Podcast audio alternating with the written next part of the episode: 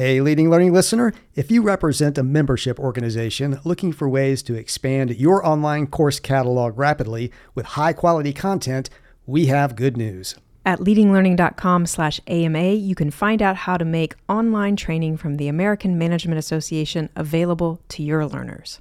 Through a partnership between AMA and Tagoras, the parent company of Leading Learning, you can give your learners access to more than 70 e learning modules covering essential business topics ranging from leading and innovating to managing projects effectively to working in hybrid teams. For details on how to grow your catalog with courses from a true global leader in management training, visit leadinglearning.com/ama. If you're a leader or an aspiring leader in the business of lifelong learning, you're in the right place. I'm Celisa Steele. And I'm Jeff Cobb, and this is the Leading Learning Podcast.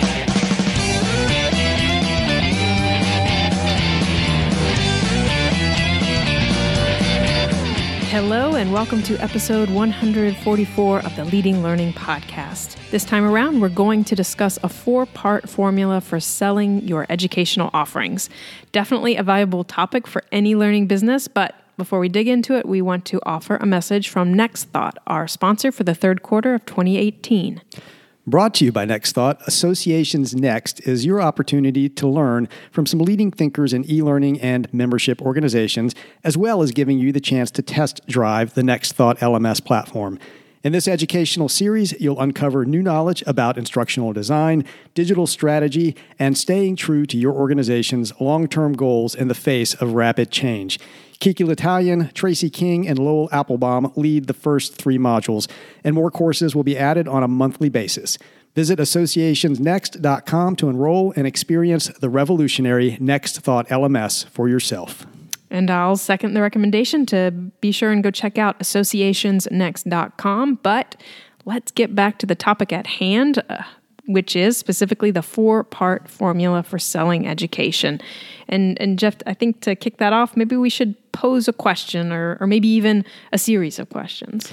Yeah, I think that will get listeners in the right mindset for this episode. And here are the questions. When prospective learners land on your website, open your conference brochure, skim your latest email, or pull your most recent seminar postcard out of the pile of mail on their desk, are they seeing words and images that grab their attention? Will their interest be sparked? Will their desire be fanned into flame? Will they feel compelled to take action? If that doesn't sound like the kind of impact your efforts to promote and sell education are having, we encourage you to grab a representative example of your latest promotional efforts. Really? Hit pause here if you're in a position to do it and go find an example. We're all about learning by doing. If you can't pause right now, and we definitely recommend you don't if you're driving, for example, just try to get an example firmly in mind and let's take it for a spin through the classic four part AIDA formula for effective marketing promotions. Okay, but before we go any further, let's be clear about what we mean by AIDA. So, AIDA is an acronym, A I D A, and it stands for attention, interest, desire, and action. And these represent the four stages that prospective customers move through in a typical buying process, from that initial awareness to making an actual purchase. The goal of anyone promoting a product or service is to help prospects move through these stages so that they're going to be converted from prospects to customers. And the origins of AIDA can be traced back to more than a century ago. Um, and since that time, the formula has been used by countless copywriters. Um, nonetheless, as popular and y- as useful as it is, many would be copywriters either don't know about the formula or don't follow it in a conscious, disciplined way when creating promotional materials. So, as we move through the rest of this episode, we want to challenge you to really think about how well the example we asked you to go and find from your own promotions, how well that example supports each step of AIDA. We'll even ask you to score yourself on each step of the AIDA formula. But first, using the AIDA formula successfully hinges on understanding your prospective customers as well as possible, and as a result, knowing what offer of value is really likely to resonate with them. So, in other words, there is research to be done before you start writing. And this research will likely include a combination of reviewing and analyzing past customer behavior, of surveying and interviewing current and prospective customers, and assessing the competitive environment in which you sell. So, as a framework for this process, we really encourage you to use the market insight matrix that we've developed at Tagoras. That's free, and we'll link to it in the show notes. But regardless of the approach you take, what you're going to arrive at is an appreciation of the customer situation. So, you know, what is the prospective customer experiencing, the challenges, the opportunities um, that may make her receptive to your offering. You'll get insight into buying motivation. So, you know, what is she likely thinking or feeling that might cause her to take action now? And you'll get an understanding of key barriers and objections. So, what would prevent her from taking action? So, as we proceed, we're going to make the assumption that you have a reasonable understanding of your customer. Um, hopefully, that went into whatever example you're going to have in mind or be looking at as uh, we do this. But uh, to the extent that you, you know, find it difficult to give confident answers to the questions that are going to follow in this episode, you may need to back up and do some work to bolster your understanding of your customer. So, let's talk about the first A attention. Grabbing a prospect's attention hinges on communicating a promise of value that aligns clearly with the prospective customer's situation. Now, that promise can be explicit or implicit, but either way, it's going to suggest that you understand the customer's situation and that you have something to offer that will change that situation for the better. So, put yourself in the mind of your target prospect. Um, you know, think about it. There are dozens, maybe even hundreds of emails in her inbox. She regularly receives postcards and brochures from uh, your competitors, not to mention from you. And for the particular marketing example that you chose um, to review, you know, what's the headline? What are the words at the top of the page or in the email subject line? Does that headline really grab your attention as you are putting yourself in that mind of your target prospect. Does that headline deliver or imply a promise of value that is likely to resonate with your target learner?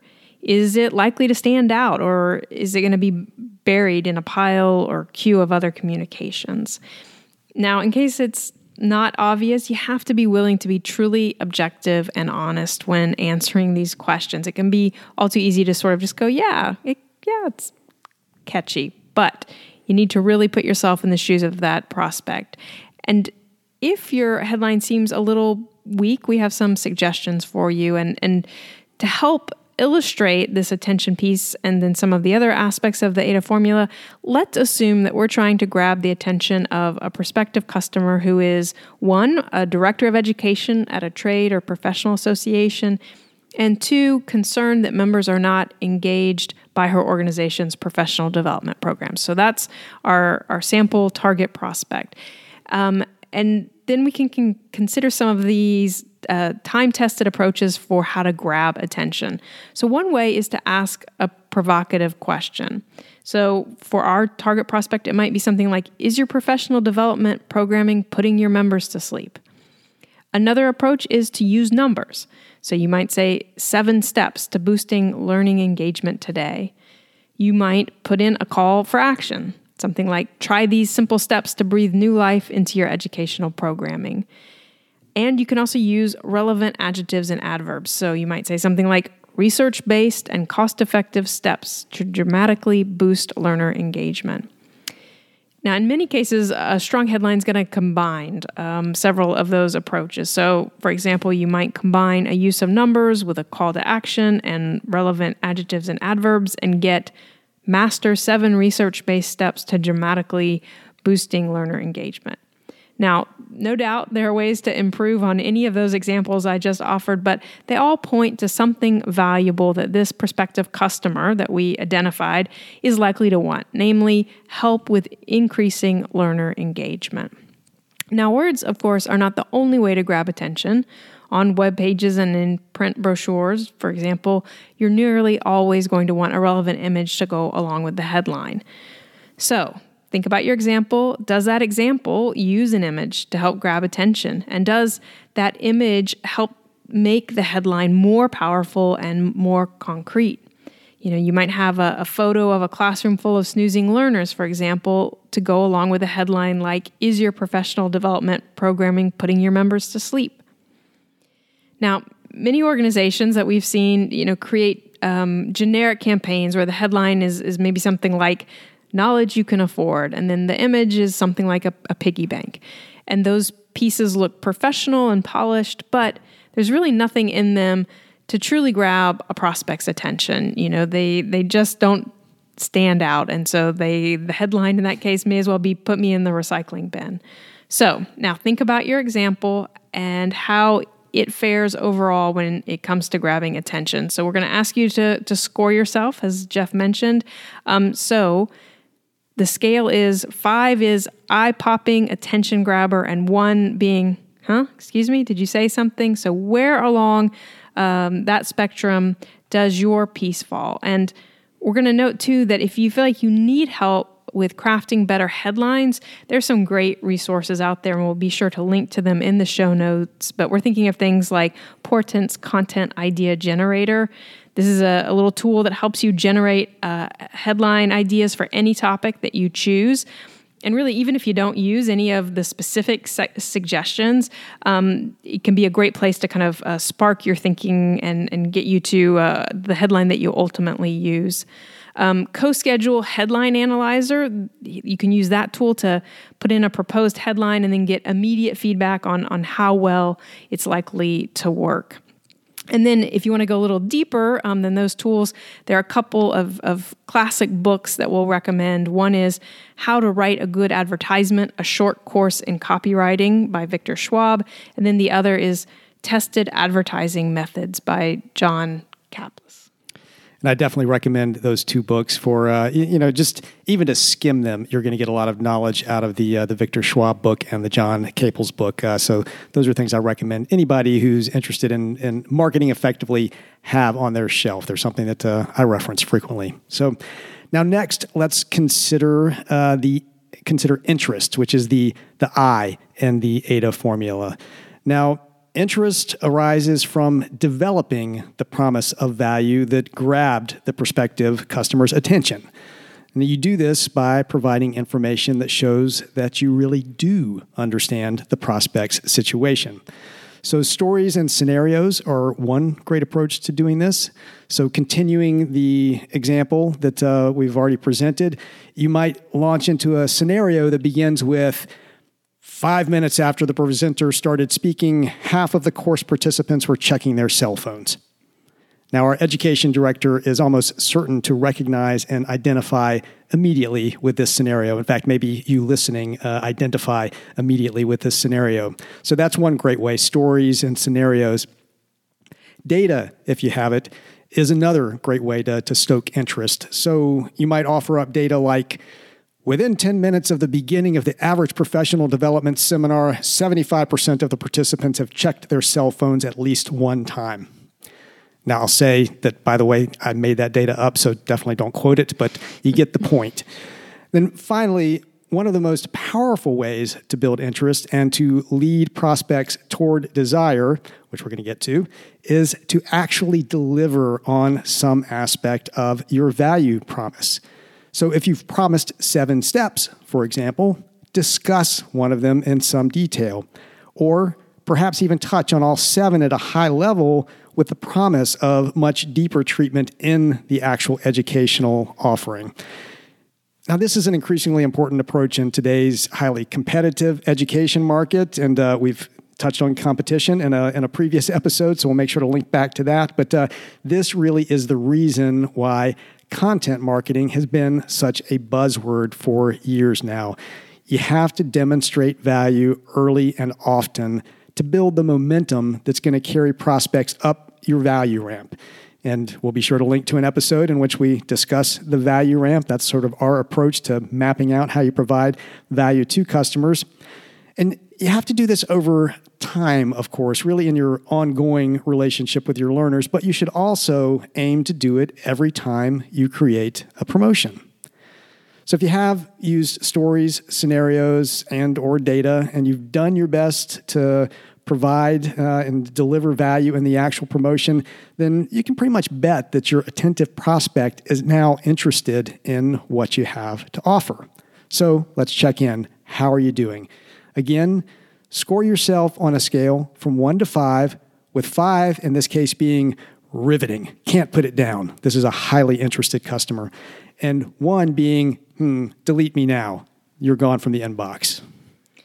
Okay, so next comes D, desire. And desire arises when three things happen. So, first, the major positive outcome you propose to deliver is clear. Second, the prospective learner starts to connect the dots and begins to see how the stories, scenarios, data that you've shared relate to her own situation. And third, the learner believes you have the answer and that the education you are offering will actually lead to the major positive outcome for her personally through your headline and the information you provide to, to cultivate interest, you've already been hitting at the benefits that your prospect will get from participating in your educational offering. To move from interest to desire, you need to make these benefits crystal clear. And we advocate framing these as a major positive outcome. So basically, the big positive change a learner will experience as a result of successfully completing your offering. In the case of the example that we've been using, the major positive outcome is that the education director will be empowered to create programs that deeply engage learners. And as a result, those learners are clamoring to sign up for additional programs.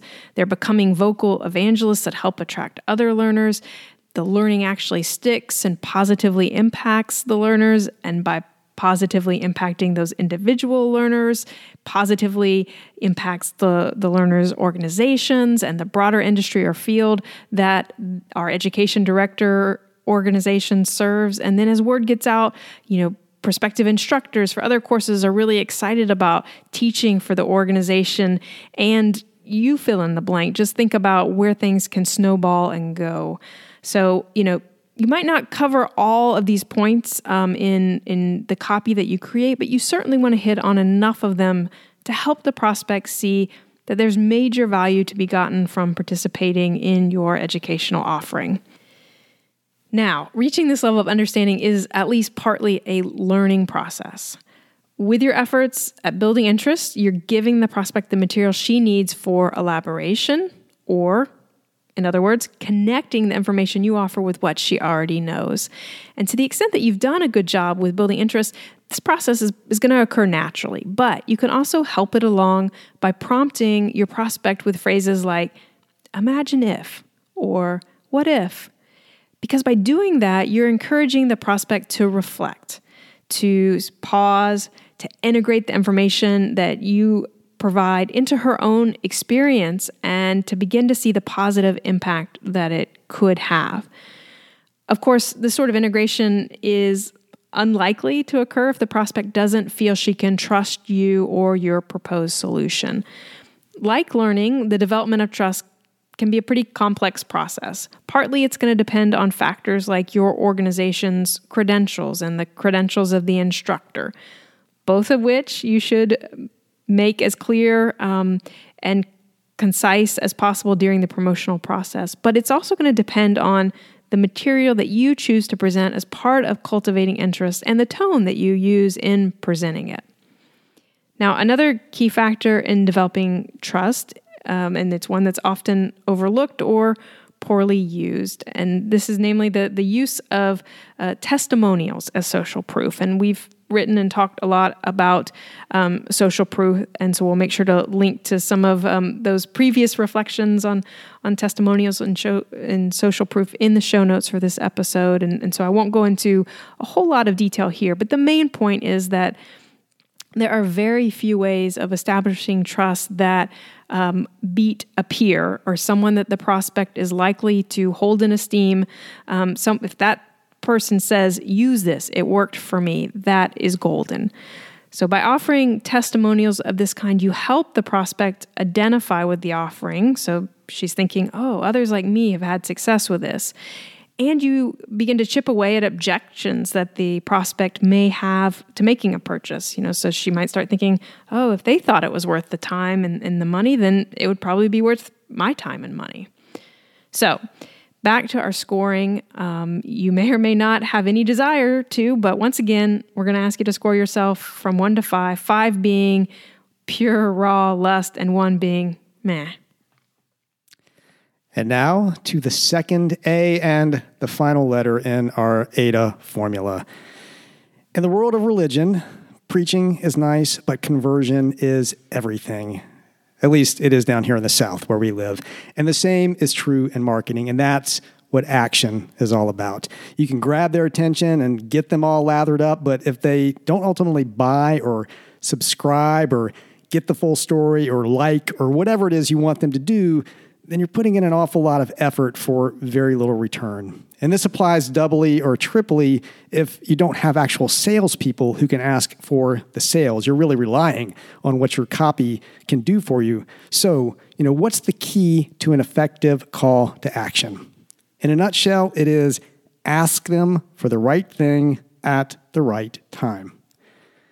So let's start simply with ask them.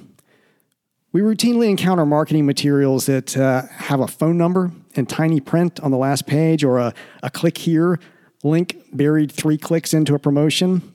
And as calls to action, these are, well, they're pretty much worthless. A prospect should never have to search for or decipher a call to action. So, you know, if, if click here, then, you know, they need to know immediately what's in it for me. Uh, and in most cases, the ask should be made multiple times in a promotion, and it should always be clear what result the prospect's action will lead to. Now, let's move on to not just asking them, but asking them the right thing. And here's a key point that may not mean register now, which is the usual action in uh, any sort of educational sales. As the first three steps we've talked about suggest, effective promotion is a process of establishing value. So, depending on what you're selling and to whom, there may be multiple stages, and as a result, multiple actions that prospects need to go through. And you know, as a rule, the more complex and more expensive the offering, the more steps before asking for the buy. So, you know, it's one thing to get somebody to buy a, a an e-learning course for $49 pretty quickly. It's another thing to get them to go to a, you know, multi-day or multi-week leadership institute that's going to be a huge commitment. So you have to build that into to what you're doing. So if the only ask that you ever offer your education customers is for them to register which means basically fork over some money whenever, whenever they receive a seminar or conference promotion from you then then you shouldn't be surprised if they aren't exactly eager to hear from you. So one last time we'll go back to that one to five scale with five meaning ka-ching which means not necessarily money, but they did what you wanted them to do.